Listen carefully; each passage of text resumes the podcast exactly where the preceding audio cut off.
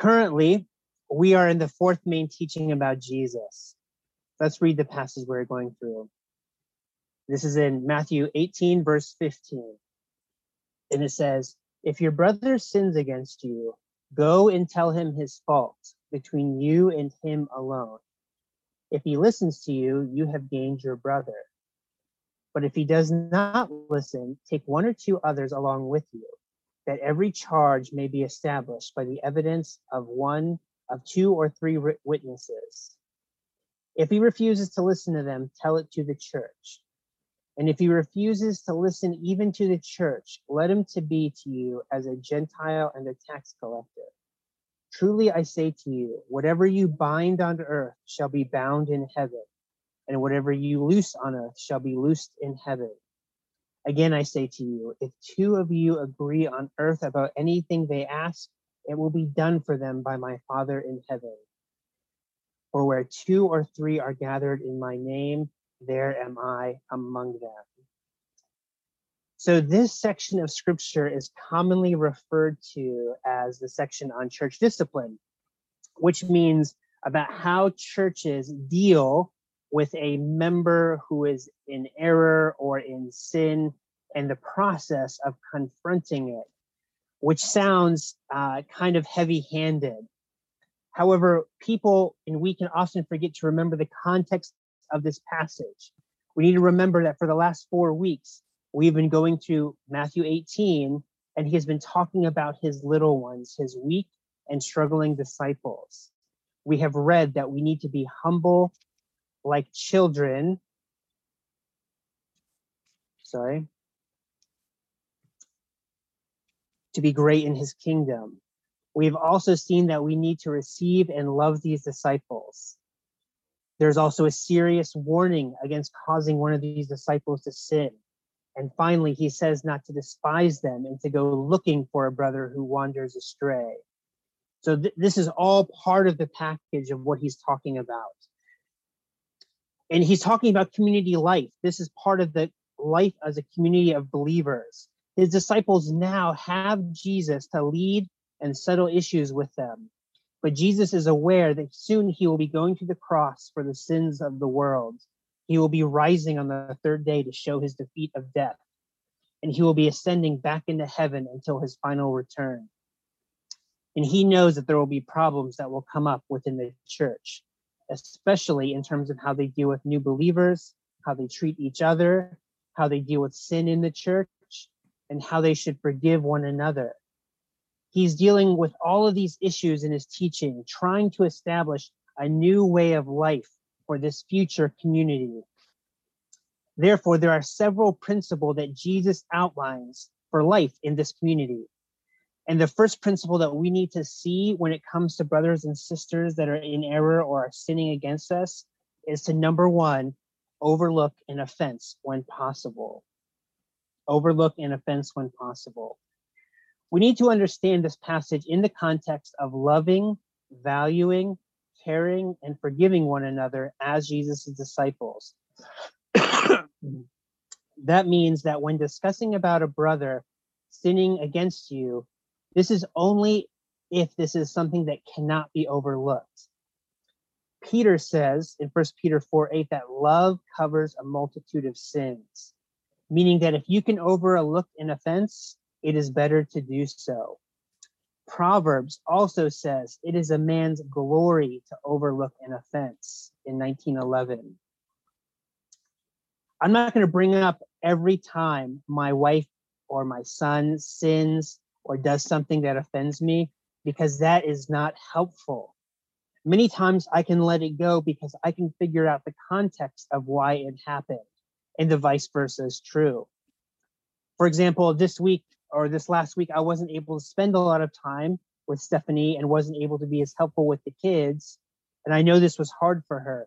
However, she was able to overlook this because uh, my semester's nearing the end. I was preparing for the sermon. We are going through several stages of getting the home, including the walkthrough and the, all the paperwork that needed to happen. And she was able, able to overlook this offense um, because she understood the context. So that's the first principle. The second principle is we need to confront it if there is something we cannot overlook or there is a pattern of sin.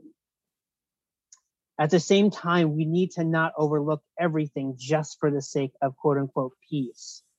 While there are times to overlook an offense, there are other times to bring it up to another believer. Sometimes we try to overlook something, but it is definitely eating us alive on the inside, and we cannot stop thinking about it. And this is something that I definitely struggle with. I try to let something go for the sake of being at peace, but I know it's actually causing me a ton of stress and anxiety. Um, one time, this is several, this is over a year ago now, maybe a year and a half. I I preached a message at the symphony and I got some positive feedback, mostly because I was preaching and I don't preach much, and people were just trying to encourage me. However, one individual, he was much younger than me, uh, he gave me quite a bit of criticism for my sermon. and I tried to receive what he had to say, but it was offensive. Um, and I never brought it up because I was trying to be uh, like the bigger person. But looking back, uh, I should have brought it up and discussed it with him because I remember it ended up damaging the relationship in the long run. And it, it violates what Jesus is talking about here. So therefore, if it's something we cannot overlook, we need to bring it up. We also need to bring it up if it's a pattern of sin in the person's life. A pattern of sin is something that has been done to you or others more than once, whether or not you have brought it up before. If someone is sinning against you or others repeatedly, you need to look to your brother or sister's best interest, no matter how difficult. I don't like disciplining my son, Elliot. I like to have fun with him. I like playing with him. I like talking with him. However, I'm not loving him if I'm not training him how to be an adult. And if he is, there's things in his life that need to change, the most loving thing I can do is to give him discipline and to confront the things that he needs to change and to give him consequences and to let him know that this is not how adults behave. This is not how humans behave. So we are not loving our brothers and our sisters if we try to cover up or make excuses for patterns of sins that are offensive. Tough love, which is the title of my message, was Tough Love for the Church. Tough love means doing the hard work of confrontation so that we can grow into the person that God wants them to be. And I've been in Kuwait probably as long as anybody on this Zoom call. And I've seen so many people just kind of wander away from the faith.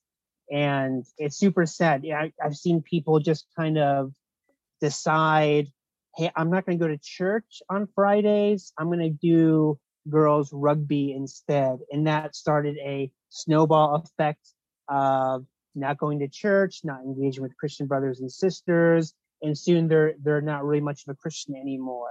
And I've seen this happen many, many times. And you think Kuwait, like, why Kuwait? Like, you think somewhere like Bermuda, where there's um, beautiful beaches and alcohol and plenty of sin. But you think Kuwait, where it's highly restrictive anyway, why would there be such a proclivity for people to wander away from the faith? I have no idea why that is. Maybe it's just because there's a lot of young people here, maybe the first time away from their parents, um, maybe just getting in with the wrong crowd. But as Christians, we have a responsibility to confront, and I have confronted, and it's not pleasant to do so. But if there is an issue, we need to confront it if we can, um, so that that path can be cut short early rather than later. And if it, if you cannot overlook it, it doesn't mean it's always a sin. Now, of course, Jesus is talking about sin here because that's what he says but it may not always be a sin that drives you to talk to your brother or sister about an issue. You may even believe it to be a sin, but you won't know for sure unless you talk to him or her about it.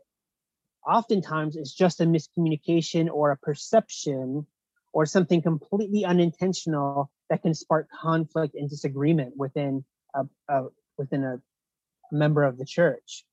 However, you will not get to the bottom until you talk to uh, them about it And we need to know that deep relationships have conflicts.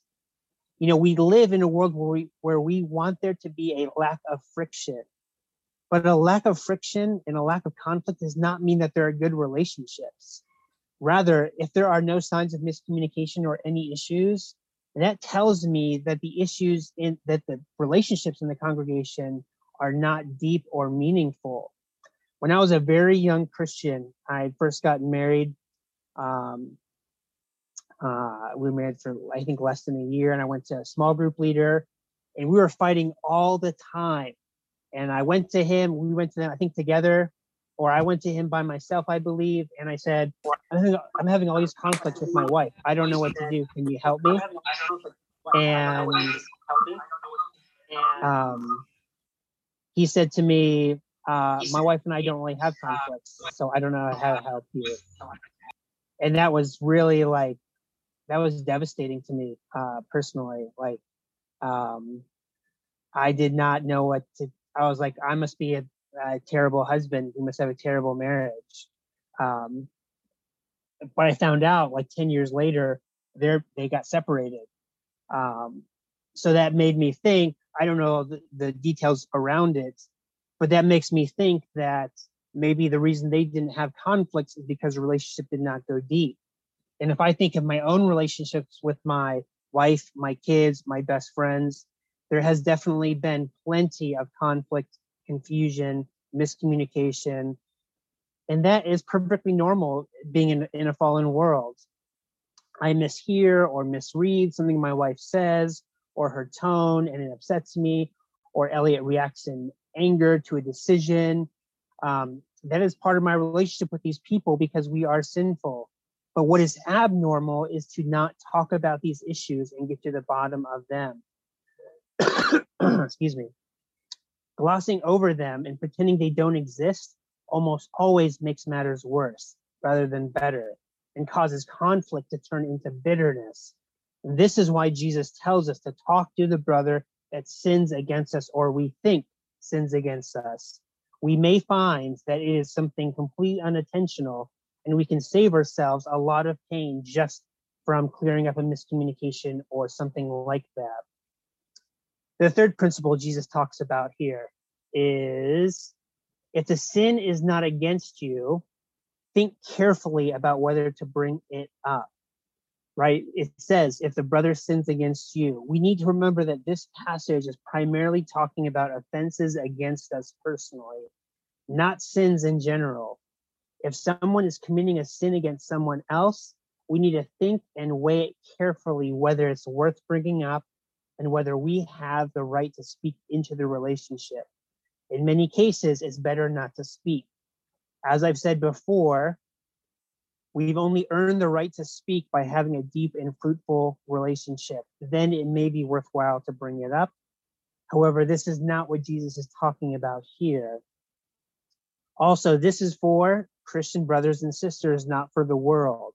I think some of the same principles can apply, but the idea that of sin being an issue to an unbeliever would not make a lot of sense because we live in a world where the concept of sin itself might be offensive. So we just need to be careful and wise about how we approach non believers with issues that we have. And I've seen my share of church fighting, church splits, and church ugliness. And Jesus' pattern here is not always a one size fits all for any situation in a congregation. The pattern that Jesus lays out is for one member sinning against another. In situation where, uh, for example, someone sins publicly against a church or a group of the church, it may require public response. Or if a group of people sin against another group, it may require quite a bit of untangling to figure out the root of the issue. So we don't want to for, force this passage to fit every issue in the church because it primarily deals with one member sinning against another member. The fourth principle is to remember the goal. If someone sins or hurts you personally and you cannot overlook it, or it's a pattern or significant sin, then we need to first speak to this individual by himself. The goal, Jesus says, is if he listens to you, you have gained your brother. You don't need a 74 point confession out of the individual to gain him back and restore fellowship. Just listening. Once the brother is willing to listen, you begin the process of bringing him back into fellowship and unity. This may take several conversations or discussions to get to where they realize they have sinned and apologize. Or maybe it was more of a miscommunication or another issue. So be prepared for different possible outcomes and longer and possibly multiple conversations. The goal is for him to listen and for you to gain your brother back into fellowship with you. So therefore, how you bring it up matters. If you bring it up when you are still very angry about it, you're not you're likely not to get him or her to listen. If you bring it up also while the person is super is distracted or busy or upset with you, then you're also unlikely to have the person listen to you. Um, get some distance and think about the time and the place. it's critical that you get some mental and emotional distance from the event, the sin, the offense, and you make time for your brother or sister to listen to you when both you and the other person are not distracted and not upset. You want the person to listen to you. So make sure you think carefully about when is the right time and place to bring it up. You also want to be careful about how you speak people have a natural tendency to become defensive, like I was when that person had some criticisms of the sermon that I spoke. I became defensive in my heart. So, one strategy is to bring it up humbly. Not that it wasn't offensive or that it hasn't affected you, but try to keep your emotions under control as best as you can as you tell the person and give them some moments to think about it as you begin the discussion. Some people use what I call the sandwich approach, which starts with something positive, the bread.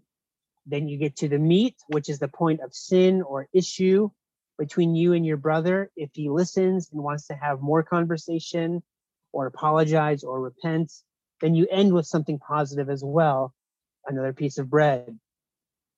Strategies like this can help you gain your brother back, which is the goal. Number five, the fifth principle is to establish clarity if you have spoken to your brother humbly about his sin or issue between you, yet he does not listen, it is time to bring in others to make sure the issue is clear and transparent. It's easy to deny something when it's between you and someone else, but it becomes much more difficult when others are witnessing and agreeing with the charge. I have often joked or about or ignored my wife's criticisms of me because when it's just her and me. But there have also been times when I'm with friends uh, and they also agree with my wife about something that she brings up. And that is a lot more embarrassing, but it's also allows me to see my error much more quickly and make the necessary changes about my life and behavior. So Jesus makes it clear that bringing a few others is designed to make sure the person in error or the person being accused of the error clearly hears the charges against them and to turn up the pressure a little bit. The value of the witnesses is to make sure the wrongdoing brought forward is true and accurate and to show that the witnesses are in agreement. We know this because Jesus alludes to this passage in Deuteronomy 19:15 which talks about whether a crime should be sustained among the people of Israel it says, only on the evidence of two witnesses or of three witnesses shall a charge be established. However, Jesus intensifies this rule to not only talk about crime, but to talk about sin and uses this as a framework for which to make sure that sin is confronted. Number six, principle number six, bring it to the leadership of the church. While he may be forced to hear the establishment of a couple witnesses along with the offended party, he may still refuse to listen. At this last point, it needs to go to the church. Now, what this does not mean is that you take the microphone and mute everybody else and air, air all the dirty laundry about this person and how they sinned against you. Of course, that would bring chaos and confusion. and this is not what God intends for his people. What Jesus is referring to here is bringing this before the leaders of the assembly, just as major issues were brought before the leadership of the local synagogue in Jesus' day. As Judaism grew and expanded beyond the region of Jerusalem, it needed more than the temple to be the place of worship for its people, especially in many of the small rural towns where Jesus spent his time preaching and teaching. For the, these reasons, towns with at least 10 male Jews over 13 years old built synagogues where there was prayer, singing, and reading of scripture. However, the synagogues were not just for Sabbath services, but were a center of social life as well, where Jews could find a common identity, ask questions, and belong in a belong have a sense of belonging in this pagan world. These synagogues also had a group of elders who would lead the congregation and make decisions about issues of the day. So when Jesus is talking about bringing a person in error before the leaders, this is not just an issue of moral pressure, but a significant social stigma as well as what he was thinking of, thinking about the, the synagogue. In times during the early church, the congregation was also a lifeline for support and survival. So if a person would not listen to a few others, they would be far more likely to listen to the ones with whom they not only worship, but with whom they spend all their time and got a sense of commonality outside of the Jewish and pagan world they lived in as young new Christians. So this was to, make it very clear that this needs to change. This issue, whatever their the struggle was, needed to change. principle number seven: if they still refuse to listen, refrain from fellowship. If you have brought the issue before the person, they don't listen to you, they don't listen to other people in the church, they don't listen to the leadership, then they need to be regarded as outsiders. And we see how Matthew betrays his Jewish orientation by referring to them as Gentiles and tax collectors. The Gentiles were considered unclean by their habits of eating non kosher foods and worshiping false gods. Tax collectors were even worse as Jews who conspired with the Roman government to further enslave and weaken their brothers and sisters for their own profit. So, what he is saying is they need to be treated as those who are no longer part of the church, treated as non-members, treated as as yeah, as non-members. But we need to remember that the goal is to bring them back. This is not to be cruel, but to put appropriate pressure on the individual and to, as Jesus says, gain your brother back perhaps after being shamed and ostracized by the church, they would see the error of their thinking and be willing to talk, repent, and change, which is the whole goal of the process. Paul understands this teaching of Jesus and applies it as he writes in Second Thessalonians, which is regarded as one of Paul's earliest letters. He says, If anyone does not obey what we say in this letter, take note of that person and have nothing to do with him that he may be ashamed. And then listen to this do not regard him as an enemy, but warn him as a brother. So this person is not an enemy of the church, but rather is to be treated this way as a brother to bring him back to the fold. Principle number eight take this responsibility seriously. Jesus goes on to talk about binding and loosing in heaven and on earth.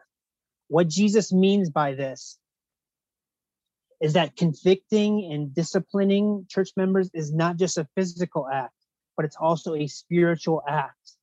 This same phrase is used when Jesus gives Peter the keys to the kingdom in a, few chapters ago, which is connected to the Old Testament passage of Isaiah 22, which reads, And I will place on his shoulder the key of the house of David.